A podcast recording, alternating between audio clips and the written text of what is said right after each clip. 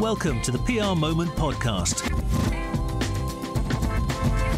produced in association with the Marketeers Network.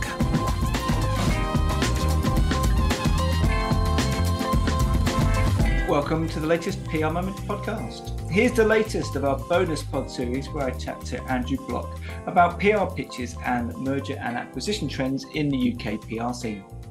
As you probably know, Andrew is co-founder and non-executive director at Frank PR, and he's now head of PR at the new business consultancy firm AAR. He's also a partner at PCB Partners, where he advises on the buying and selling of marketing services agencies.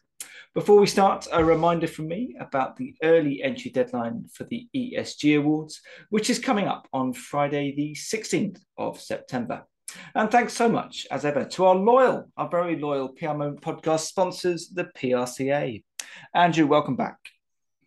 Thank you for having me back. So there has been a raft of PR account wins, hasn't there? So go on, Ed. Do you want to do a bit of a countdown of who's hot and who's not?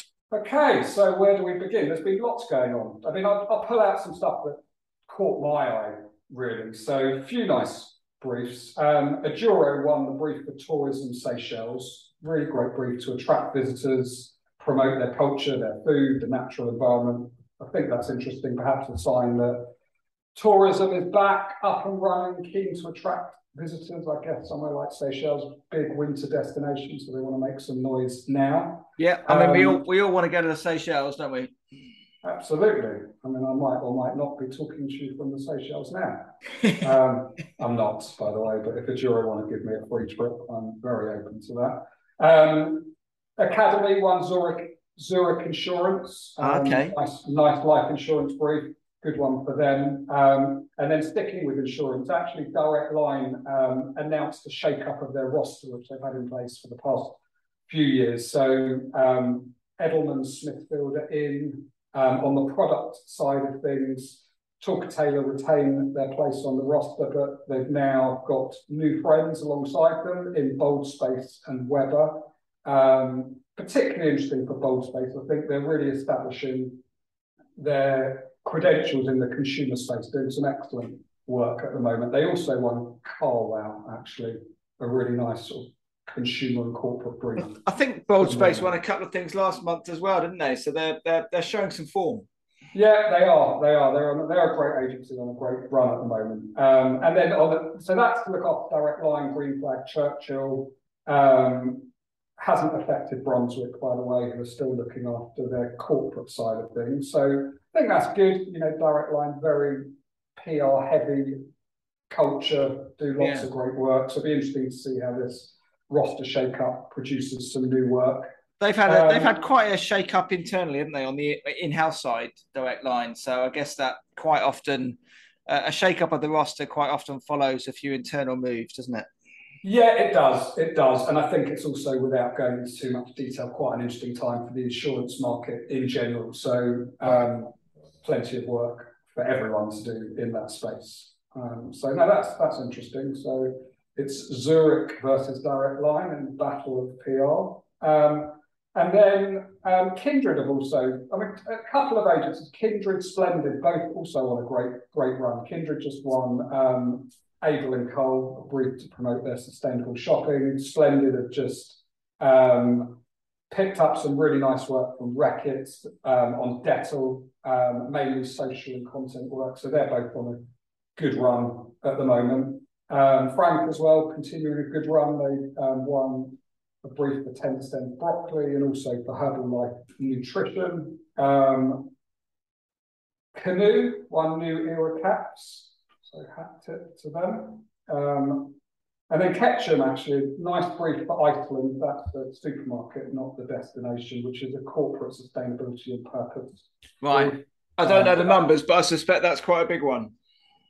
I don't know the numbers either, but yeah, I would think so. And I think, you know, we're seeing more and more briefs come through with purpose and sustainability at their core. Yeah. And Ketchum, obviously, strong in that area, similar to agencies like Kindred as well. Talking of big ones, Tim Mann have had a bit of a result, haven't they? They have. They're a whopper, and they got a call from Vodafone to be their retained agency. I think my understanding is they've done bits and pieces, little projects for them over the last few years, but they've now been appointed on a retained basis, which always a good sign. And you know, it shows if you're working with someone on a project basis and then they retain you, that they're happy with what you do. So yeah, great one for them. And then, yeah, that's kind of it, really. Spider picked up a few different briefs, New Covent Garden Market, Bellazoo, Smoking Brothers. I don't think any of them are massive wins, but always good to announce a hat-trick of wins. Yep. Wild card one, Laithwaite's, a content brief for them. So it's really not letting up. And actually, I'm about to go on holiday. I can reveal I'm not in the Seychelles just yet. And just before I'm about to go away, I had half a dozen briefs land on my desk, so which is bittersweet because it means I probably have to do a bit of work whilst I'm away. But it's a great sign, and I think that's only going to pick up. I suppose in that, you know, we're all looking over our shoulder a little bit, aren't we, at the cost of living crisis, and there's a lot about an imminent recession in the UK in the media. But at the moment, we're touching wood. But PR world seems pretty busy. There's lots of briefs about. Yeah, it does. I mean, typically the PR industry is pretty resilient to recession. Often it actually does very well during a recession or whenever there is some form of change and people need counsel and guidance and changes of messaging. So I'm not overly concerned, to be honest. I don't think we will know the full impact for quite a few months to come. No. And I also think we're going through, I'm not going to get political with you because it's not the time or the place, but we've got a rocky couple of years ahead at least. This is not like a blip that's going to come and go. So, you know, as always, the best companies will adapt. They work with their clients to work through things. They'll be able to demonstrate that they can generate return on investment and they'll be fine. So, whilst I'm not too happy about the rising inflation and the cost of my petrol, I don't think it's going to have a major impact on the PR industry. We shall see. We shall see. So, and then just on interestingly, the M&A, the merger and acquisition side of things, has that been similarly busy during this summer period? It's been really busy. I think in terms of like the major deals, and, you know, I'm talking about sort of companies with enterprise values of 50, 100 million, there has been a slight impact because it's affected share price valuations and private equity are a little bit nervous and they're sort of holding back just to sort of see what the impact is going to be of what's going on in the world. And if you listen to, you know, the leaders of WPP, Publicis and the like, they're all pretty cautious about what we're going to see in Q3, Q4 and into next year. So The top end of the market is by no means in trouble, but it's just sort of a little bit cautious whilst people wait. When you say the top end of the market, Andrew, are you talking from a merger and acquisitions perspective, or are you talking about, I suppose, guidance to the city and to their shareholders? I'm talking about the size of the acquisition. So, you know, in terms of mid-market firms, independents that are making their own acquisitions, completely unaffected. Right. But this, what I'm talking about at that very top end is the companies that are going for 50 million, 100 million plus. You know, at that end, there is some level of impact. Yeah, in essence, because share price valuations have in the main suffered over the last 6 months because of the economic uncertainty, and therefore you might not get what you thought your business is worth if you're selling. Exactly. I mean, you're seeing that with the whole M&C debacle at the moment, and Next 15's share price, which has dropped, which has made their offer sort of feel less attractive. So that's sort of going on at that level. Yeah. When you go to sort of the level down, it's incredibly exciting. And is that because there's some value there? Is there? I suppose if you were going to sell your business, you might take a slightly lower price than you might have done it a few months back. Is that fair, or is that not quite? No, I don't think it's value. I think it's just a continuation of the trend and the appetite for companies to broaden their services and to grow non-organically. And it just, no one's been really impacted. The companies that are doing well still have decent cash reserves, they're still able to get funding from banks and from VCs and private equity at that level. So it's just the race to build the breadth and depth of services shows no sign of slowing down. So, go on, give us your highlights on that M&A side then. Okay, well, I'll start with a personal highlight because it was a deal that I did. So I am biased, but Splendid acquired Riot, who are a great little agency, very big on diversity and inclusion, very, very strong in culture and entertainment. Sorry, Andrew, was that Wyatt? W-Y? No, that's Riot. Riot, sorry, Riot. R-I-O-T. Right. So, yeah, only a small company, but a great acquisition for Splendid and a great deal for Riot. So that's the second company that Splendid have bought in recent times. They also bought, if you remember, Kingdom Collective. I think it was sort of late part of last year. So they're starting to build this nice little independent group of companies, so which is a trend that we're seeing. Yeah. And then, I mean, Enero, former owners of Frank and current owners of Hotwire, are sort of ramping up on the acquisition side of things.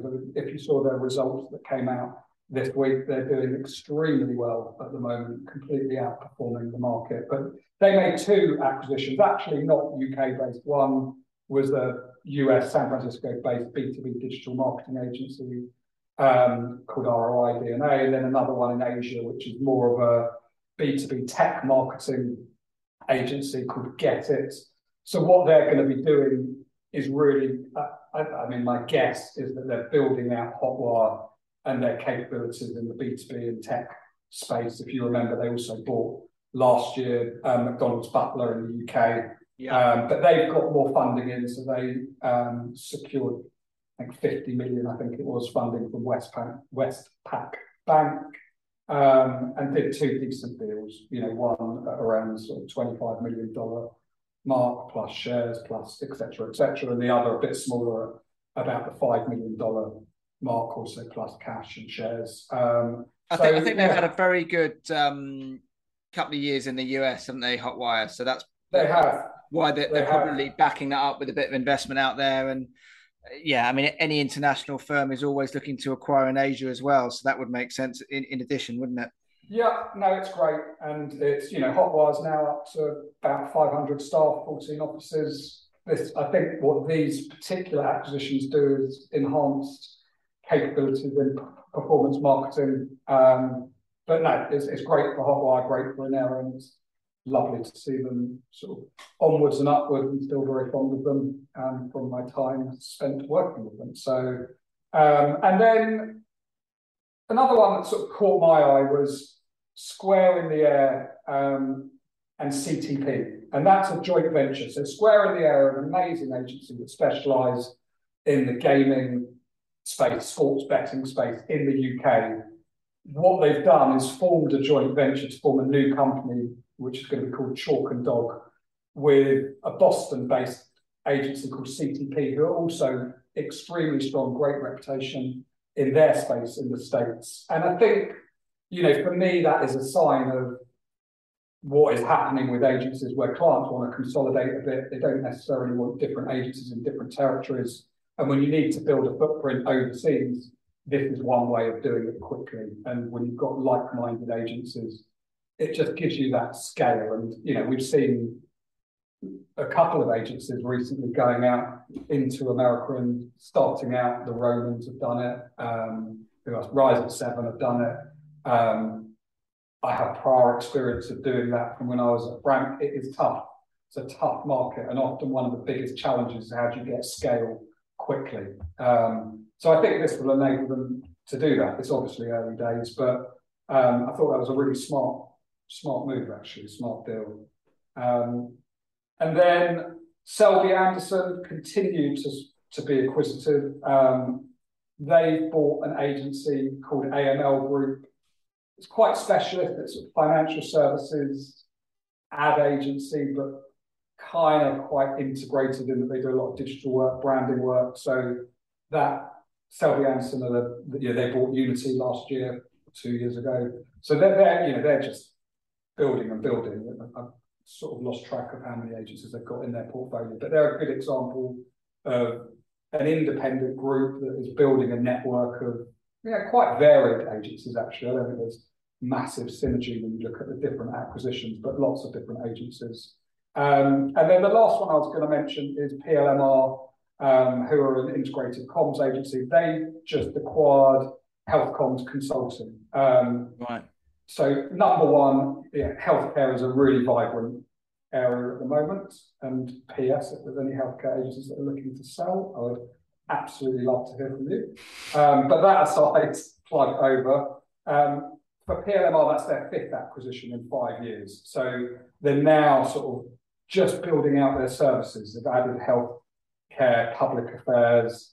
They're now up to nearly 7 million in revenue and grew by, I think it was 17% last year. So they're one to watch, definitely. It's a good example of an agency that is growing via acquisition, and it obviously appears to be working for them based on their sort of growth in profits and the fact that they keep I suppose it. As an independent, you probably have to do a few acquisitions, don't you, before you get the hang of it? Is that fair to say? You maybe start with a small one, and then if it goes well, you get a taste for it. Is that a trend you see a bit?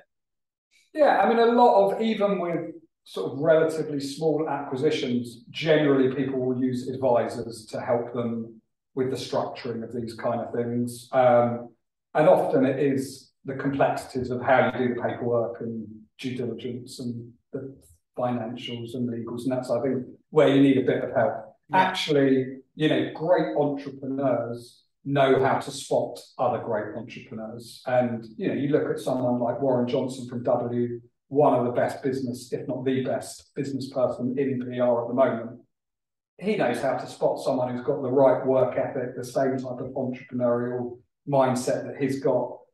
I'm not sure if he uses an advisor or not. Like any great entrepreneur, he knows how to spot an opportunity. And sometimes that's someone in distress. Sometimes it's someone who's in the right location at the right time or the right service at the right time. But you can see also with what Adam Atkinson's doing at Splendid, great entrepreneur, brilliant agency, bringing in like-minded companies, right sort of people, And I know from working with people like this, they're often fairly open-minded. So it's not even necessarily that they've got a specific plan to buy a certain type of agency or skill set. But when they see something that's complementary, as in the case of Riot and Splendid, they know that there is a great opportunity to make something work. And I do think, the best PR agencies are the ones that are well-run businesses. There's plenty of agencies out there who do brilliant work, but you go under the bonnet and it's a bit of a mess in terms of how they're structured, how profitable they are, how they're growing. The best agencies do both. They do great work, but they also run as great businesses. And I do think we're, by nature, we're great entrepreneurs. But it's more than anything at the moment, I think you need scale to succeed. And organic growth is hard if you haven't got scale or the depth of services. So when you've got a good client that's got good budgets and likes you and is open to doing other things, you have to be able to deliver those other things, both in order to generate organic growth, but also as a protectionist measure, because you don't want, the agency next door who's doing another bit of the work stealing your lunch. So it's a bit of both. Some of it is growth, some of it is protection, but it's not slowing down. And there might be from my experience of having been doing this, I've never seen anything like it. I mean, it's just actually very hard to keep up, mainly from people that want to buy, but also from people that are looking to sell, because it's all about timing in this game. And as I've always said, you want to sell at the moment that is right for the buyer, not necessarily the moment that's right for you. You need to have the growth, you need to have the potential to grow over the next few years. You need to have confidence that the time's right, because you don't want to miss out. And there's no point sort of phoning me and saying we're ready to sell when you're sort of ready to dip and everyone's already bought. You've got to pick timing and everything. So, right. But it's busier than it's ever been. Andrew, all interesting stuff. Thank you so much for coming on the show. Thank you for having me. Thanks for listening to the PR Moment podcast, produced in association with the Marketeers Network.